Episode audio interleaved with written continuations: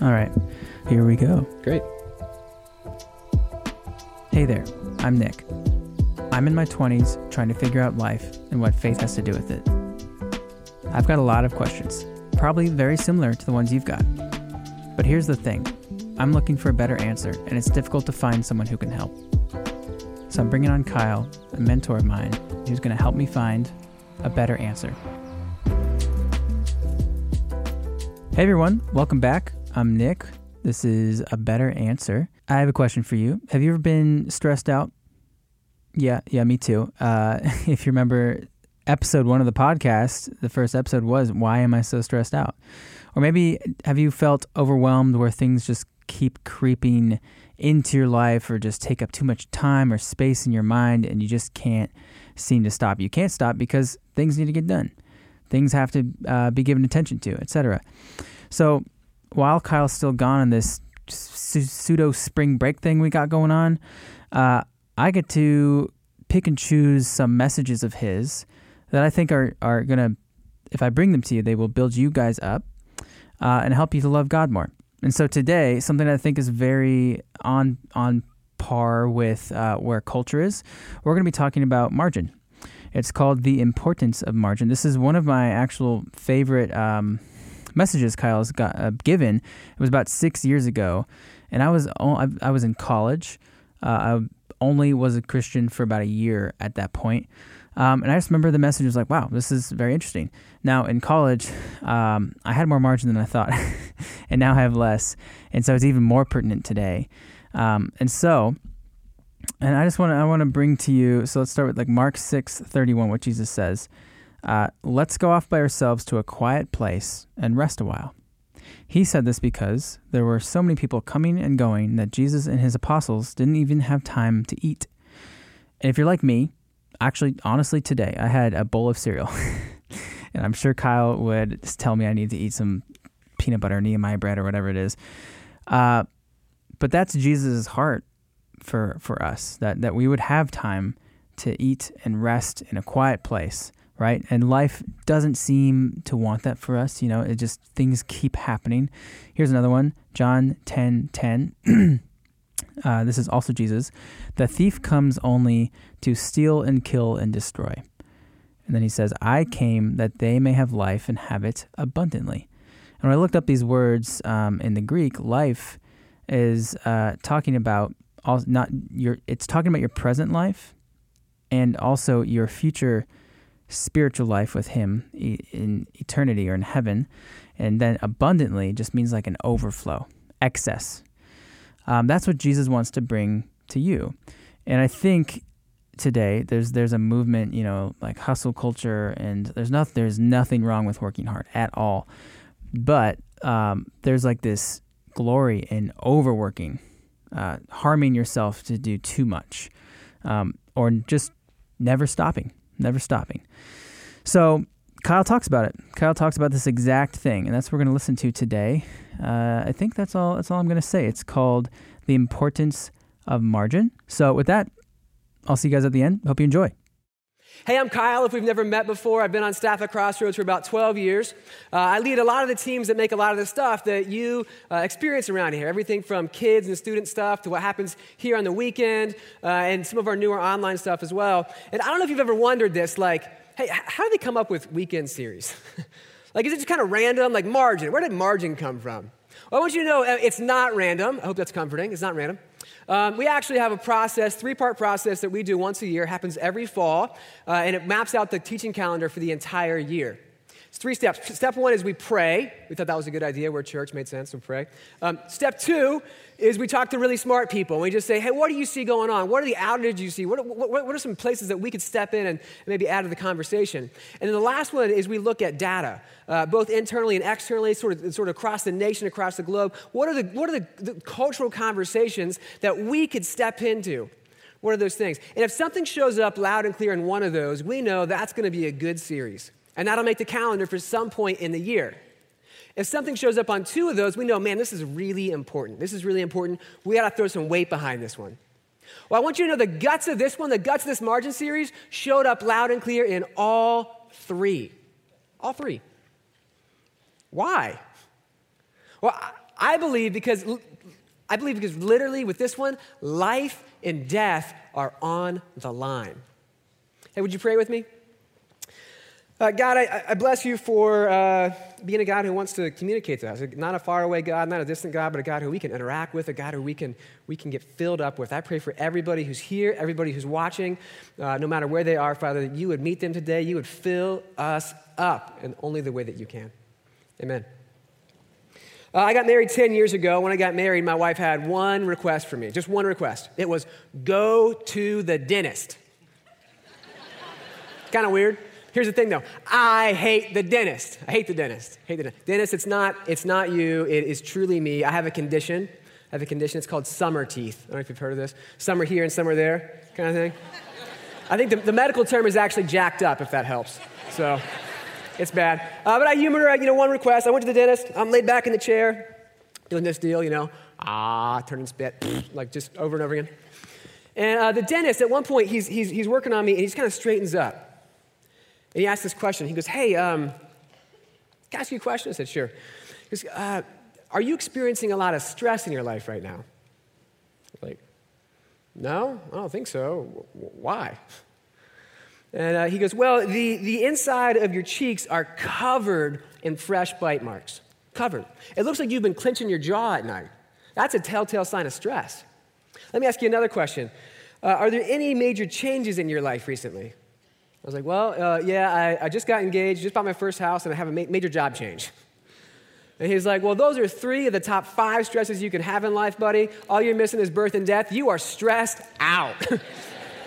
and in that moment, seriously, all the, all the weight of my life, the grind that had become my life, just fell on me. This endless cycle of like, wake up, go to work, work hard, work in the house, work in the relationship, crash.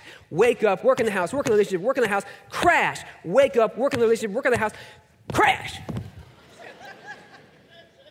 It was just like, um, I don't know, maybe, maybe a week, maybe two later, I was, I was in this same position, probably more like this, uh, in a doctor's office on that, the table, you know, with the paper that crinkles laying there. and the doctor's right here, and she's looking down at me, and she goes, uh, You got a pretty bad case of mono. uh, like, my body had just shut down. It was weird in hindsight, you know, like I was, uh, I was sick. I was really sick. I had no idea. I was sick and I, I didn't even know it. It was just, just normal. It was just normal. Um, I, uh, in, in college, I took history courses as my electives. I've heard of, uh, that was like the easiest thing you could take at my, at, at my, school. I've heard of other schools, like maybe UC, OSU. I know we got students watching from South Carolina. What's up, y'all? Um, I've heard of other places where you can take things like golf and tennis and get college credit. That is amazing. If you have that option, take that option. That is a, that's incredible. Life does not get better than that. Easiest I had was history. That's fine. I like history. Um, and I remember learning about the Dark Ages, which, like, don't you just feel bad for the people who lived in the Dark Ages? You know what I mean? Like, how, how bummed out would you be if 500, 1,000 years from now, historians look back on the 21st century and they were like, it's kind of the lights off era. You know, like everyone was super dumb. No, nothing, nothing happening up here. Well, that's basically how we've looked at the Dark Ages, like this 800 year long global brain fart, just 800 years. Just that. Well, to cap it off, make it worse, it ends with the bubonic plague, codenamed Black Death. It was super bad. That's all you need to know about it, but here's a little bit more. History.com says this uh, people who got this thing. They were overcome with fever, unable to keep food down, and delirious from pain. Strangest of all, they were covered in mysterious black boils that oozed blood and pus and gave their illness its name, the Black Death. Over the next five years, the mysterious Black Death would kill more than 20 million people in Europe, almost one third of the continent's population. Isn't that crazy? If you're like me, you might hear that and think, man, thank goodness we don't live in the dark ages, you know? Thank goodness we don't have any plagues like that.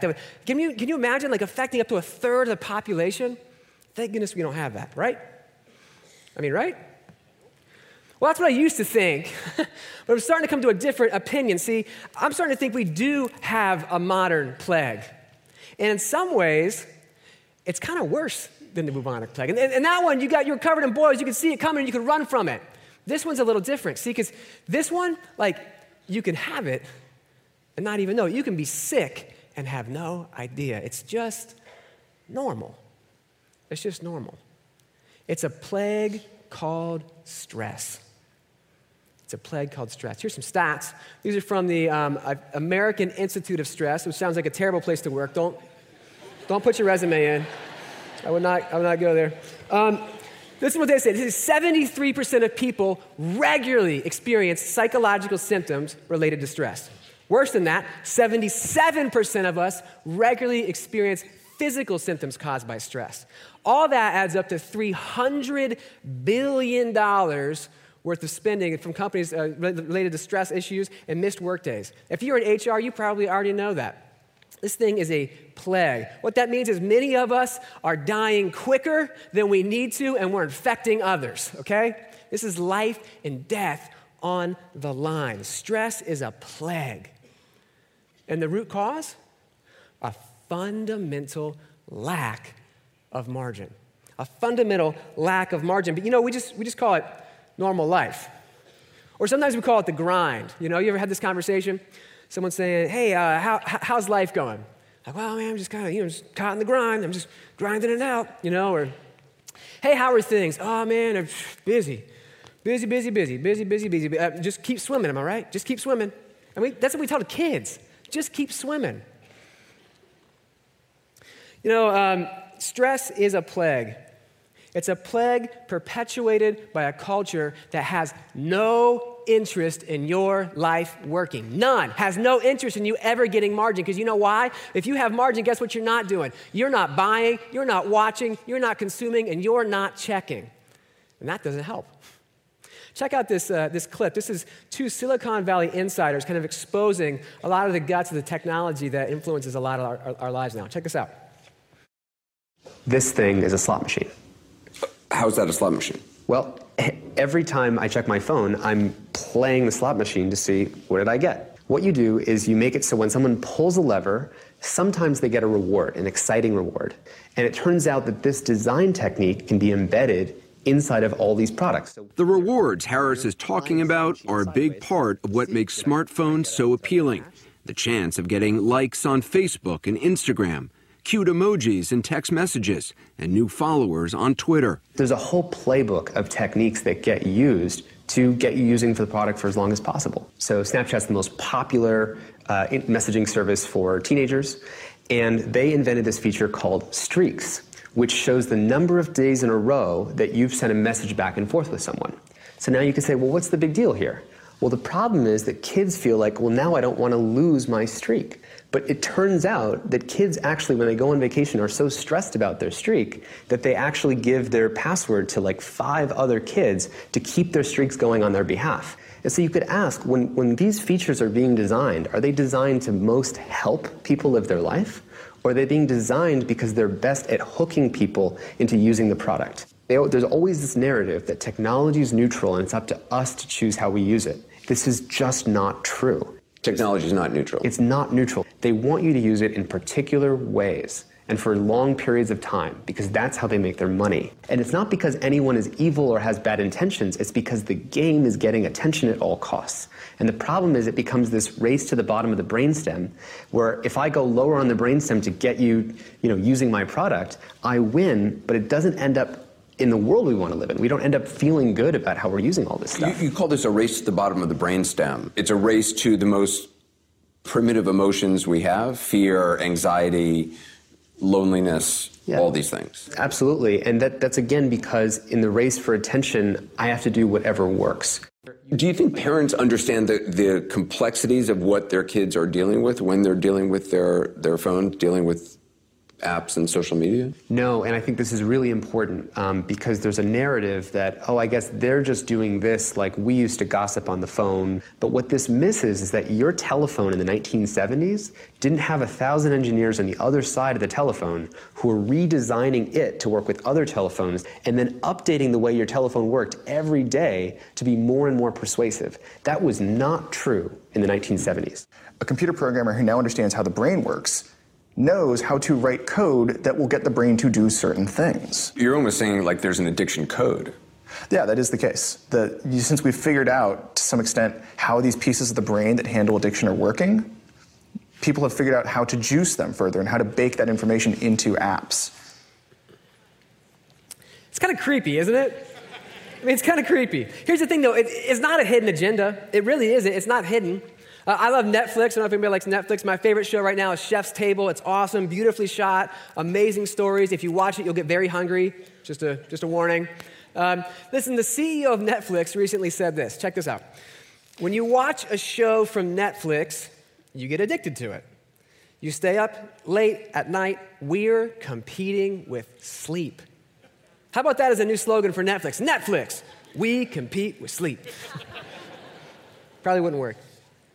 You know, I think technology maybe uh, enables the, the, this wiring of the world to, to do it better, but it's not new. The world's always been wired this way. The world's always been wired to drain energy from us. The world's always been wired to soak up every second of margin. It just has. Jesus had a name for this system of the world. He called it the thief. This is from John 10. He says, The thief comes only to steal, kill, and destroy. Look, this is the world. The world is wired to steal every second. The world is wired to kill all momentum and destroy any shot at us breaking through to a better life. That's just how it's set up. Why? Because that's all it can do. All the world can do is drain energy from us. That's not me talking, that's, that's what physics says. I took physics in college too. Um, I went to school for design, by the way. I don't know how I ended up in physics and history classes, but I was just bad at picking school. I don't know. Um, I, was in, I was in physics. Um, I got a C, by the way, so thank you. Thank you. I don't know why you're not clapping. I'm very proud about that. Um, I had an F going into the final, and somehow I got an E. I either got an A on the final to, to raise it to a C, or the professor just felt sorry for me and was like, Don't ever come back, buddy. Here's a C. We'll see you later. Either way, I don't care. Thank you very much if that was the case. Um, I, I took physics. In physics, we learned about this thing called the second law of thermodynamics. It's the law of entropy. You may have heard of that word before, entropy. Basically, what it says is this it says the usable the amount, the amount of usable energy in any isolated system always decreases over time. Say it again. The amount of usable energy in any isolated system always decreases over time. So, what's an isolated system? Well, they can be big, like the whole universe is an isolated system, for instance. And uh, you and me, we're isolated systems, um, which means something kind of depressing. That means you and me on our own will always and only decrease in energy over time. Always. If you need a picture for it, if like the physics stuff isn't, isn't your thing, here's the second law of thermodynamics in picture form, right here. That's, uh, that's gross, isn't it? That's, that's Ötzi. He's the Iceman. This guy died 5,000 years ago in the Alps. They found him about 20 years ago. He was frozen like this, you know? He had a real bad day. He didn't even know, to make it worse, 5,000 years later, there'd be like naked dead photos of him all over the internet. It stinks. Sorry, buddy. But look, all of us, physics says on our own, we all end up like this guy. We slowly leak air until we, until we look like him. And we need to remember this. We've got to get this through our brains. This is life and death. I want you to look into his eyes.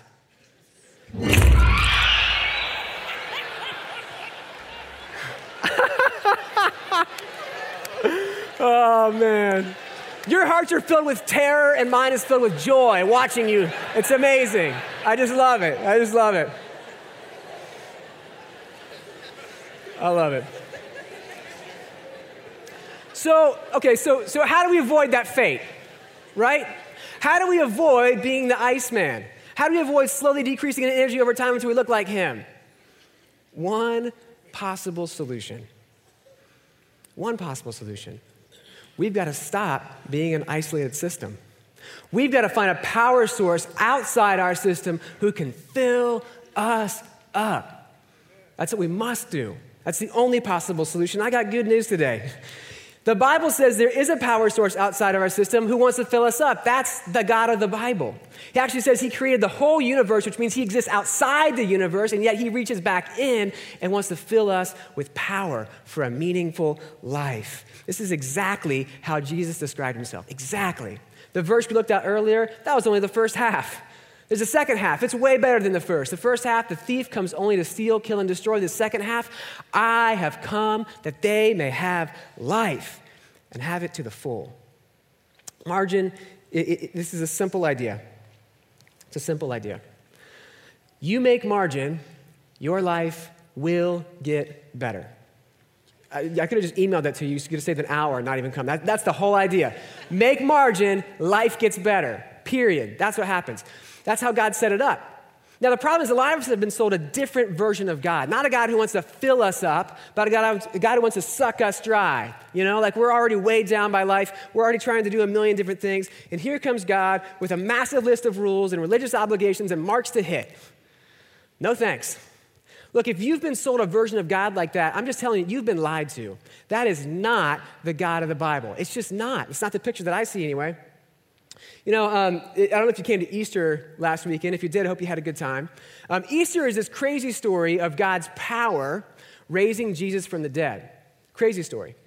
Do you know the Bible actually says that same power, the same one that raised him, is available to us? Not God has power and he raised Jesus, and also there's some scraps of it that you can have. Not that. The same power. There's a, a prayer in the book of Ephesians. I pray this uh, almost every day. A lot of what I pray, I just rip it straight out of the Bible. You know, the prayers in the Bible, it's good, I use it.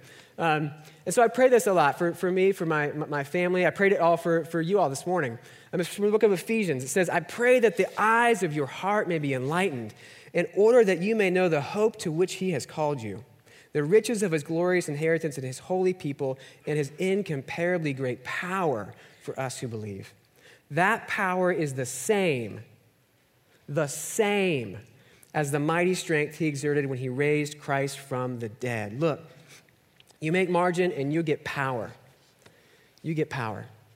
Look, this series, it's important to say this series is not about how to become passive and inactive. It's not. This is a series about how to have a powerful, enjoyable, productive life. That's what it's about. We're, we're uh, in my family, we're what you might call an active family an active family. We had friends recently say, uh, You guys need a family motto. Like, okay, what, what, what, do you think? They said something like, Ransons go all out. like, yeah, that, that, works. That works for us. I mean, that's just us. Like, we want to get the most there is to get out of life. We want to suck up every last drop of awesome, you know? But look, on our own, what we've found out is that we just can't do it. We, we burn out, we get overwhelmed, we get underwater when, when we don't have margin to connect to God. It's a little bit. Um, counterintuitive, though, isn't it? A little counterintuitive. And it seems like the way to have the most productive life is never stop producing, you know? Just keep on going. But it's not true. If you do some quick Googling, you'll find study after study, survey after survey that, that disproves this point. Uh, have you ever heard of the 10,000 hour rule? 10,000 hour rule? It's, it's this, this idea that a, a, great author named Malcolm Gladwell proposed a few years ago. Um, he did a bunch of research and he discovered that the threshold to be exceptional at anything, like flying airplanes, playing the piano, doesn't matter, anything, the bar th- th- threshold is 10,000 hours of practice. 10,000 hours of practice. Makes sense, that fits the model. Never stop producing, have a productive life, right? Here's the, here's the issue that's not actually the whole story. It's not the whole story. Listen to this quote. In Outliers, that's the book he wrote, Malcolm Gladwell focuses on the number of hours exceptional performers practice and says nothing about the fact that those students also slept an hour more on average than their less accomplished peers, or that they took naps and long breaks. This is how we've come to believe that world class performance comes after 10,000 hours of practice. But that's wrong. It comes after 10,000 hours of deliberate practice, 12,500 hours of deliberate rest, and 30,000 hours of sleep. 30,000, is it crazy? Make some margin, life gets better. God knows this. He knows this. He, he, he, if you read the first part of the Bible, it's like he's shouting this message to people over and over again. They don't get it. And so finally he goes, Look, I'm going to set up a whole system, a whole system of margin. We're going to call it Sabbath. You might have heard of Sabbath from Big Lebowski. I don't roll on Sabbath, you know? Sabbath. Sabbath has three parts to it. It's a three part system. Uh, part one is one out of seven days is a day of margin, a day of rest. Now, if you do the math, one out of seven is 14.2% of your life. But it's not just one out of seven days, it's also one out of seven years. Hey, for a whole year, don't farm. And guess what? If you're a farmer, that means you rest, you relax, you don't work. So one out of seven years. And not just that, God says, you know what, let's, let's throw a, a, cherry on top of the Sunday. How about one out of 50 years? We'll call it a year of Jubilee. It'll be awesome. Make it another year of margin, another year of rest. That's two more percent of your life. So if you add all that up, 14.2 plus 14.2 plus 2% is 30.4% of your life is meant to be lived with margin. God says this is the way to the best life. You know, Jesus knew this. Uh, he kind of operated this way. If you, if you read uh, the, the biographies of Jesus, the Gospels, you'll see Jesus doing kind of three pri- primary things, just, just three. Uh, uh he, he te- he's either teaching people, healing people, or taking a break. That's what he does. Teaches, heals, takes breaks. That's it. And look, I know, I know this can feel overwhelming, right? It can feel overwhelming. It's like, look, I'm already wound down, I'm already ground down, and now you're going to give me other stuff to do. Margin, that sounds like more stuff to do. I can't do it. It's overwhelming. I get it, man. I get it. I've been there. I get it. My, we got some um, great advice on kids uh, from Brian, actually. It's really good advice, killer advice. He said, hey, once you start having kids, don't stop. You know, don't put, don't put big gaps between there because what's going to happen, you're going to get out of diapers and then be back in diapers and that's going to stink. Like, it's going to be terrible. Don't do that. Just, just knock them out. And so we did. We were really fortunate. And we had three kids in three years. yeah, right? Thank you. You're tired. Ah. Okay. Now, these are my kids. This is, these are my kids. This is uh, Eli, Ben, and Gracie, um, or as we've nicknamed them, that's Time Vampire 1, 2, and 3 there. Don't tell them that, about that. That'll cost me lots of money in counseling later. So let's just keep that between us, okay? But look, having kids is exhausting. Like kids, are, they, are, they're time vampires. They find every ounce of time in your life and they just suck it up. It's gone. My wife and I, after having kids, you know, we, we'd sit on the couch and we'd be like, what, what did we do with our life before kids? All of our time. Like, how did we not solve world hunger or something? You know, like, how do you not know seven languages? We were just overwhelmed by kids. That first year, especially after kids, it was just, it was just hard. It was just hard. Had different effects on us. Uh, my wife would say, like, she would wake up some days and she would say, I don't even, I, I feel like a zombie. Like, I don't even know who I am anymore. I just feel like all I do, I wipe butts and I shove food in mouths over and over and over and over and over again. I don't know who I am. It's hard. It's draining, exhausting. Me, it had a different effect. See, when I lost margin, I just lost all buffer, like all buffer. I would get quick, I would get mad like fast at my kids, just mad for stuff that like kids just do, you know, like need things. I would just get mad at them. They'd be like, Daddy, may I have a drink of water? I'd be like, no water for you. Ah, Daddy's busy, tired. You know. My kids aren't British either. I don't know, that was a British accent. Really, bad at it. Yeah.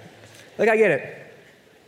There are just seasons and times and circumstances in life where you just can't do all the things. So don't try. Please don't try. Please don't try. Look, if you want to if you want to take a step towards margin, just do this. This week make one decision in favor of margin and then stop. One decision in favor of margin and stop. Don't make a whole strategy. You're too tired for that anyway. It's not going to work, okay? One decision in favor of margin. Because look, when you make a decision in favor of margin, you're taking a step in the direction of God. You're saying, God, you say this is how life is meant to work better. I'm going to trust and believe that. I'm going to take a step towards you. You know what God does?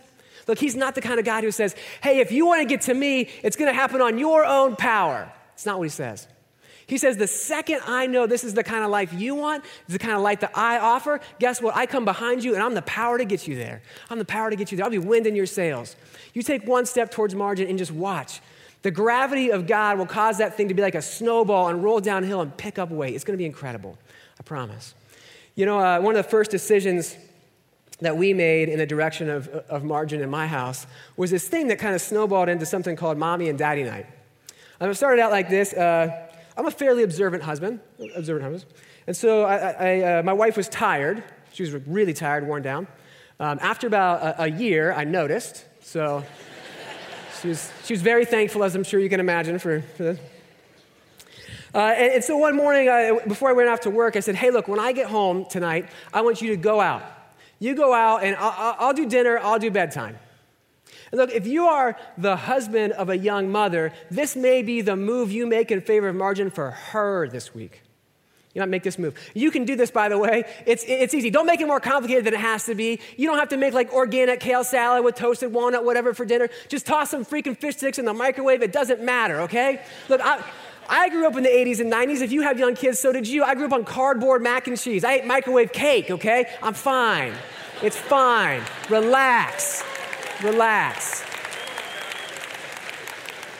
Here's the truth when your wife shows back up at home, she's gonna care about two things and two things only. You know what they are? One, are the children alive? And two, please, dear God, let them be asleep. That's all she's gonna care about. You can do it. You can do it.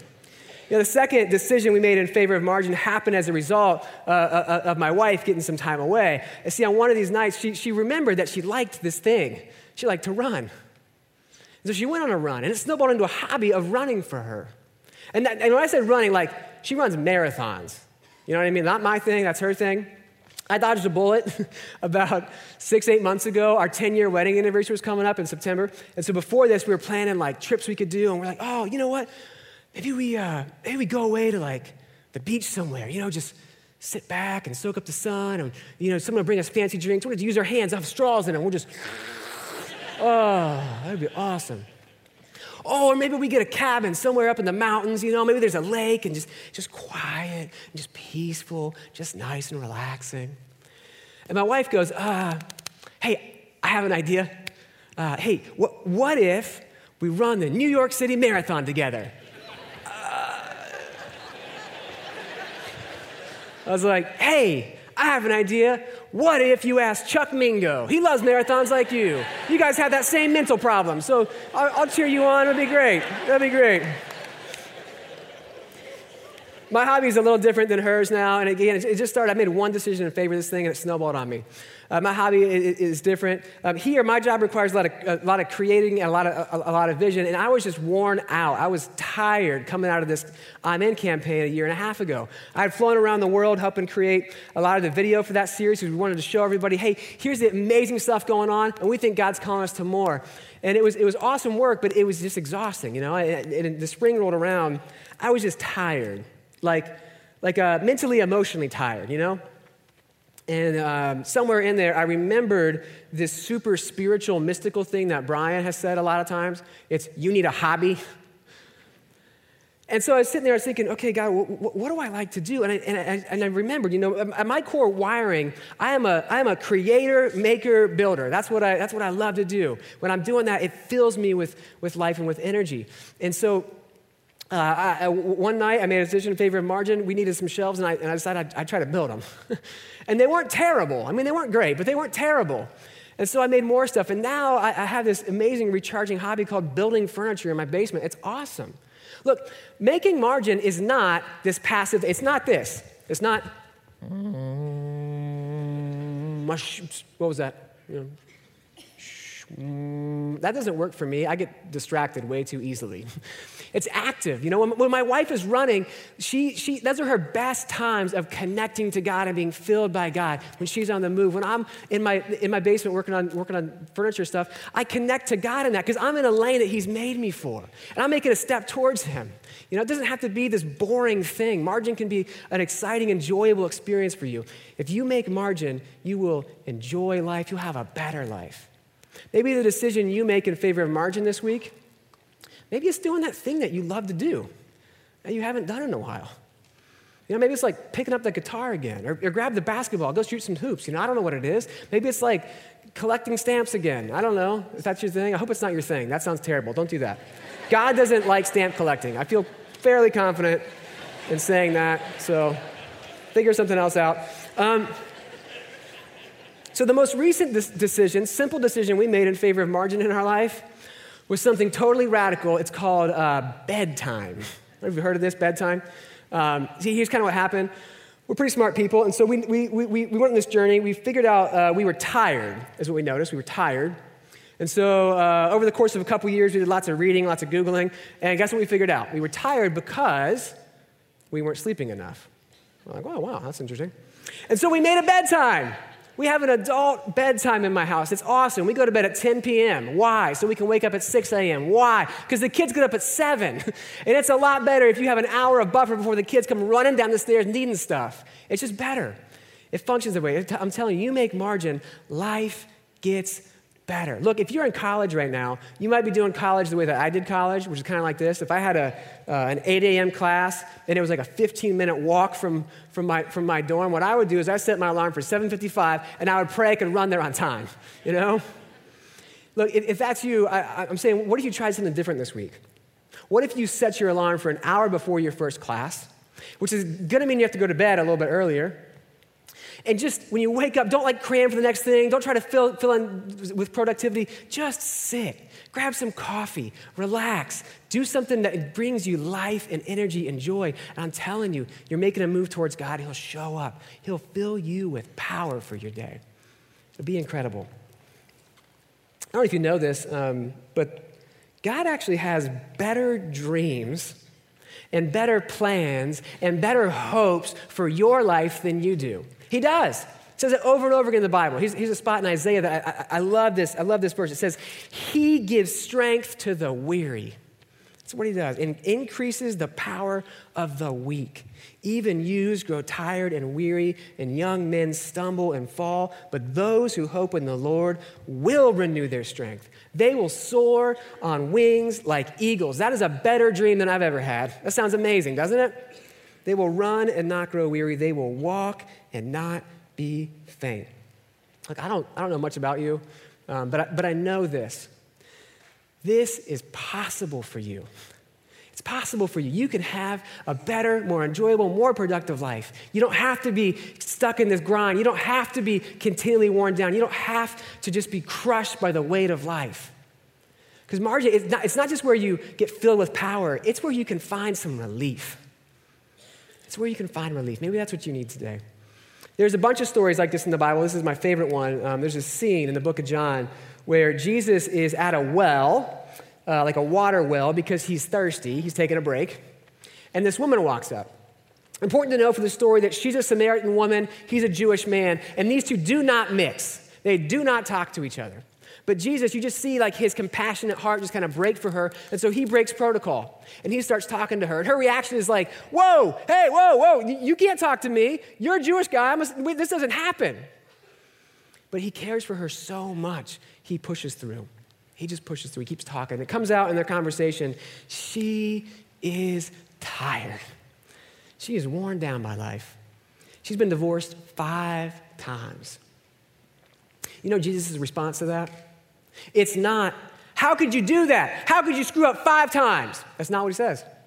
It's not, hey, that's terrible. You know what? Hey, here's a list of 10 rules. If you can do these 10 things for 10 months in a row, then we can talk again. Then I'll, then I'll help you.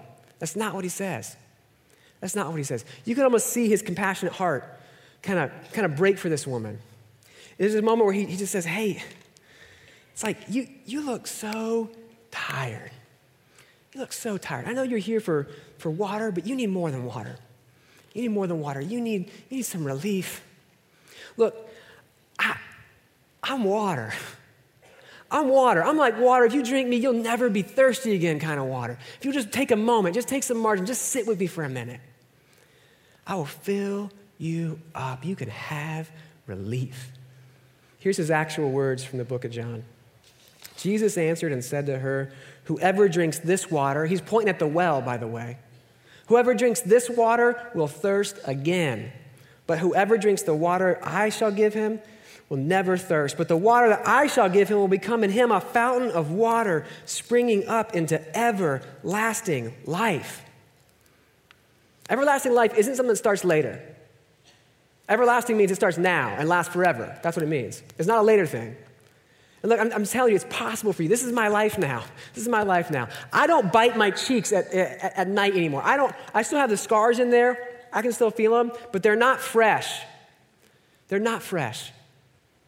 Why? I'm not trying to do my life on my own anymore. It's not me against the world. I'm not slowly decreasing in energy over time. That's not what's happening to me. I'm not caught in the grind. I live a life around connecting to Jesus, and He fills me up. He can do it for you too, I promise. He can do it for you. He wants nothing more for you. You know, um, I, am utterly convinced of this. To whatever degree my life has impact, is only a reflection of making margin for God to impact me. Period. That's it. One of the things I do every morning at 6 a.m., this could be the, the, the, simple thing you do in favor of margin this week. Try this one time. Try this one time. I wake up at 6 and um, I go to a, the, the, same spot. It's this crappy old IKEA chair in my kids' playroom. This is it. Uh, so first they colored on the seat cover, you know, with markers and stuff, and then they like tore it to shreds. And so we just took it off. like, we're not going to buy another one of those, you know. I go to this chair every morning and I sit down. I do the same thing. It's simple. It's not super spiritual. It's not hard. I just sit there and I say, um, God, I, I, don't, I don't know what's coming my way today, uh, but I know I, I can't do it on my own. I can't do it on my own. And so, would you be power for me today? Would you give me the power I need for whatever is coming my way? And in the moments where, where, where, my day starts to feel overwhelming to me, where a conversation is too hard, or where I don't know what to say and I just get, I just get overwhelmed, would you be relief for me? Whether I remember to ask you or not. And he does. He does. He answers, he answers that one with a, with a yes every single time. I want to show you three, three verses. They all say the same thing, but I think it's important to see, to see all three of them. This is uh, from Psalms 55. It says, Cast your burden on the Lord, and he shall sustain you. Jesus says it this way Come to me, all you who labor and are heavy laden. I will give you rest. And then 1 Peter 5, it says, Cast all your anxiety on him because he cares for you. Like, you know what those have in common? All those verses. They all start with a move towards margin. Cast, come, cast. It's a move towards margin. It's one decision in the direction of margin, and life gets better. It gets better. But listen, you'll never get there if you don't make margin. You'll never get there. You'll just be a sl- an isolated system, slowly decreasing in energy over time, but God has better for you. You can, you can have it. And I wonder um, what you walked in here carrying. I wonder, I wonder what's, what you need relief from in your life. I wonder what the gap in power is that you're experiencing. He can fill it. We can do it. We can do that right now. You can text him right now. We have a little bit of margin left. You don't know it. We tricked you. I have nothing more to say. We've got five minutes left. I'm done. And I look, I know this is the point where you start to think about the day that you have ahead and the soccer game you got to go to and the grocery list and all the other stuff you got you to go do. I'm just saying, don't. Don't. That does not work for you. It's not working. Let's try something different. Let's take a different move. Maybe the move you make in favor of margin happens right now. Just stay in your seat and do this with me. We're going to use our imaginations to connect to God and to see if we can get a little relief, and we can get a little, filled a little with, with, with power. We use our imaginations. Your imagination, by the way, it's one of the most powerful tools you have, and it functions awesome in margin. Functions awesome. Go ahead and close your eyes. Close your eyes. I want you to imagine this. Imagine you're on a path. You're outside walking up. There's big rocks and roots you have to climb over. The incline is steep. On your back, you're carrying a, a heavy hiking pack, and it's loaded down. Inside this pack are all the weights and the worries and the burdens of your life. Each one of them is like a stone. On that stone is one word. You might have a stone that says family. You might have a stone that says kids. You might be in college and you have a stone that says major because you just don't know which one to pick. You may be on, a stone that says bills. The, the pack is heavy, it's, it's digging into your shoulders, it's killing your lower back. Your legs are on fire, but you can't stop moving. As you're, as you're climbing, you become aware of, of someone walking next to you. It's, their presence is, is peaceful and, and calming. It's like somebody who has known you and loved you your whole life without even looking over, you, you just understand this is Jesus. You're not alone, He's walking with you. And he, uh, he gently reaches over, he puts his hand on your shoulder. He says, Hey, why don't, we, why don't we step off the path for a minute? Why don't you come over here with me and sit down? And he walks you to a little clearing, helps you take off the pack. You set it between you, you sit down on the rock. And he looks at you. He asks a question Hey, what's in there? Would you show me what's in there? I want you to imagine, reach into your pack and grab the rock that's on top. Pull that rock out. What does it say on it? Go ahead and tell him what that is.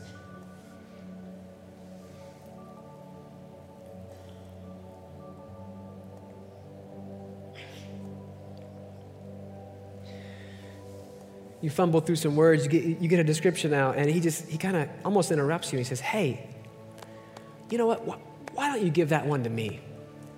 Uh, can I have that one? Tell him yes. Just say, Jesus, you could have it. You could have this burden. Would you carry it for me?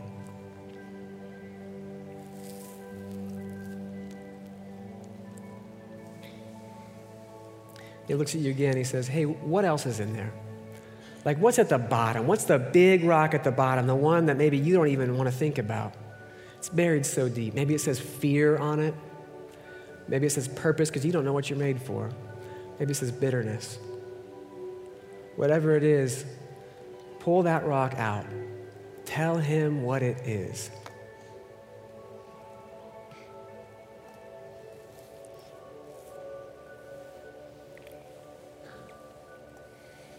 Again, he says, Hey, uh, why don't you give that one to me too?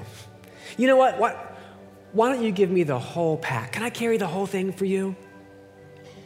If you want right now, you just tell Jesus, say, Jesus, you can carry the whole thing. The weight of my life is on you. Please carry it for me.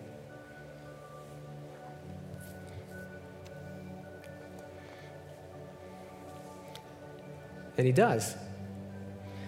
With a smile on his face, he looks at you, he, he grabs the straps of the pack and he puts it on his shoulders, one arm and then the other, and he stands up with ease. See, the weight of your life doesn't weigh him down like it does you. He stands up and he reaches his hand down to you and he says, Hey, come here, follow me. And he helps you to your feet. You notice immediately that your, your, your back feels better. Your shoulders don't ache anymore, and there's like new power in your legs. You start walking on the path behind him. And it's the same path you were on just a minute before. But it's totally different now. You start to notice things you missed, like the blue sky, like all the trees, sounds of birds and life everywhere. He points up ahead over the horizon. He says, Hey, you see that? There's a wide green valley stretching as far as you can see. Says, That is the valley of life. That's where we're headed. Come with me. You can open your eyes.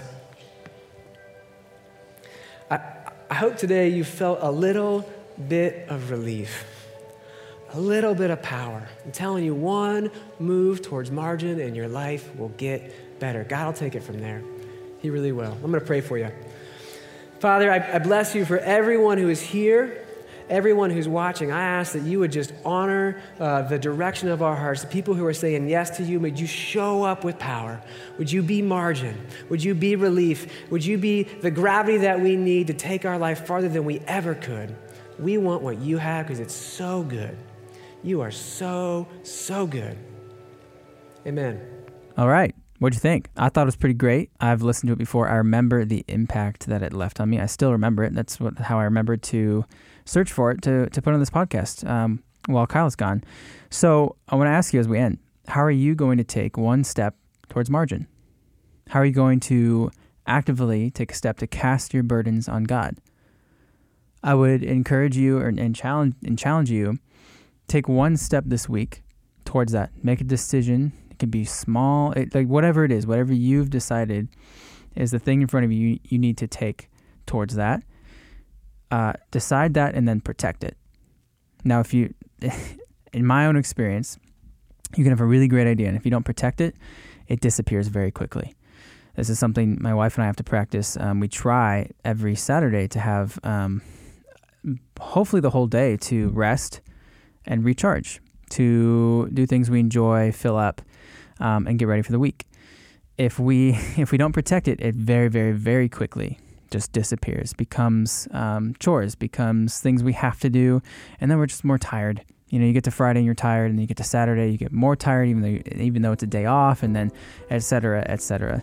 So, hope you take Kyle's words seriously and the words that he spoke of from the Bible and what God says about this and His heart for you to be fully rested, recharged, and full of life.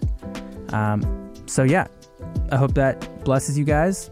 One more week, uh, I'm gonna find another special message message for you guys, and then Kyle should be back, and we should be back asking questions. Love you guys. See you next week.